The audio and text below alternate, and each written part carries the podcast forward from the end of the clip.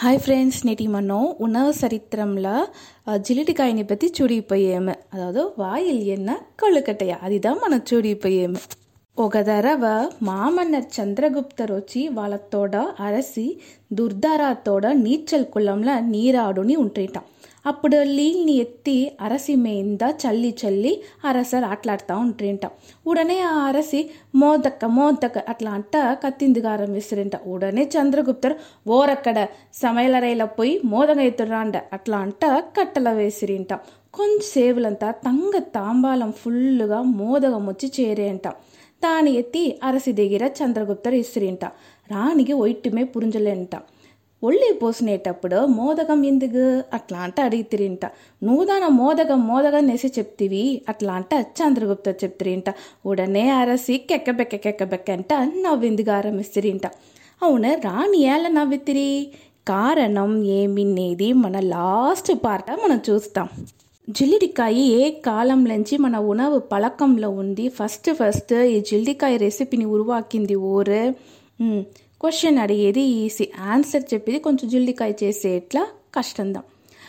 తుల్లియమాన కాలం చెప్పి వీలుదా ఇది చేసిరినేసి దీనికి ఎగ్జాక్ట్గా మనం చెప్ప ముడియదు ఒక చిన్న ఆరాయిచి మరి మనం పోతాం ఒక కొళ్ళుకట్ట చేయవులంట తేవయాన మూలపొరులేమి బియ్యం బియ్యం పిండి జిల్లిడికాయ ఎట్లా చేసేది అబుల్తల్ లేదంటే అవిత్తల్నేసి చెప్తారు పళందమిళ్ సమూహంలో సమయల్ముర ఉన్నే ఉన్నదాం பிண்டில లీల్ போசி పిసిగి దాని నీరావిలా ఉడగపెట్టి ఉనవు తయారు చేసేది నేది తొండ్రు తొట్టు వచ్చే ఒక సమయల్ ముర நாலாயிரம் வருஷானி முந்திருக்கால் அதாவது கிமு நாலாயிரத்து ஐநூறு வருஷானி முந்திருக்கால தென்கிழக்கு ஆசியாவில் வெவ்வேறு இடங்கள்ல நெல் பயிர் உண்டிந்தானிக்கு ஆதாரங்கள் உண்டு அவ்வையார்லேருந்து பல்வேறு பழந்தமிழ் புலவர்களంతా நெல் அரிசி பற்றி செழிக்க செழிக்க பாடிண்டேரு ఈ నాత్ నడేది నెల్ నడుదల్ అరువడ చేసేది ఇంట ఆ కాలంలో పండగగానే కొండాడుని వచ్చింది ఆగా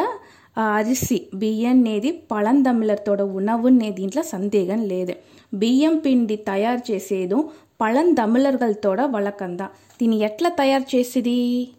పూలంగల్ అరిసిని తన్నీర్ అదావదు నీళ్ళ వేసి నస్స అలసుకోవాలి ఒక సుత్తమైన క్లాత్లో వేసి వడకట్టుకోవాలి లేసుగా చెమ్మ ఉండేటప్పుడు ఉరళ్ళ వేసి ఒలకల్లా కొట్టుకోవడం జల్లిచ్చి పిండి తనిగా ఎత్తుకోవల ఆ కురునని తిప్పియం ఉరళ్ళ వేసి కొట్టిందిగా ఆరంభించవల చిక్కే మొత్త పిండినియో మూడు దినాలుగా నిళల్ల వేసి ఉలర పెట్టవల వెనక అరగంట సేపు ఎండల పెట్టి ఉలర్తవల దాని ఇలం జూట్టుల మనం లైట్గా వేడి చేసి వేయించుకోవాలి அதுதான் அரிசி மாவு ఈ అరిసిమావుని నాలుగైదు మాసం కూడా ఇంట్లో పెట్టుంటే మీ ఇంట స్టోర్ చేసి పెట్టుంటే మీ ఇంట பூச்சி வந்துந்தா పెట్టుకోదంట ఆ కాలంలోంచి తమిళర్గల్ పారంపర్యంగా ఇట్లదా అరిసి మావుని ఇంట్లోనే తయారు చేసేది ఇది వచ్చి మనం జిల్డికాయ చేసేదానికి ఇడియాపం చేసేదానికి ఇంత యూస్ అవునంట ఆగ మొత్తం ఈ నీది ఆ కాలం సంఘకాలం నుంచి మన వలక్కంలో ఉండింది అరిసి మావునేసి లేదు వాళ్ళు వాళ్ళు ఉండే తవల ఏ ధాన్యాలు చిక్కినయో దాని వాళ్ళు పిండిగా చేసి దాంట్లో వచ్చి కోళ్ళు కట్టనో కూళ్ళో చేసి ఎత్తునేది వళక్కంగా ఉండింది ఆ కాలంలో ఇట్లింత ఎట్లా ఉడగపెట్టింట్రే ఎంట జిల్డికాయని చూసి ఏంట అవిచ్చే కేటగిరీదా ఇట్లియు ఒకే అవిచ్చే కేటగిరీలదా వస్తుంది ఇట్లీ ఎట్లా ఉడగబెట్టింట్రంటే తట్టుంట ఆ ఇడ్లీ తట్టలో ఆ పిండిని పోసి ఉడగబెడతారు లేదంటే ఈ తెంకాయ చిప్పల పిండి పోసి ఉడగపెట్టిండ్రంట జిల్లిడికాయ ఎట్లా ఉడగపెట్టిండ్రంట ఏదైనా ఒక క్లాత్లో ఆ ನೀರಾವಿಲ పెట్టి ఉడకపెట్టింటారు పనయోలయ కాలంలో పనయోలయదా ಯೂಸ್ చేసిరు పూవరసం ఇలై వాళ ఇలై దీంట్లంతా అదా ఈ జిల్డికాయని చేసి ఉడకబెడతారంట ఈ జిలిటికాయ అమ్మే వాళ్ళకు ఒక పేరుంది అది ఏమింట కాళియర్ ఈ పిట్టు మోదకం ఇదంతా అమ్మేరుదన వాళ్ళని వచ్చి కాళియర్ నేసి చెప్తారంట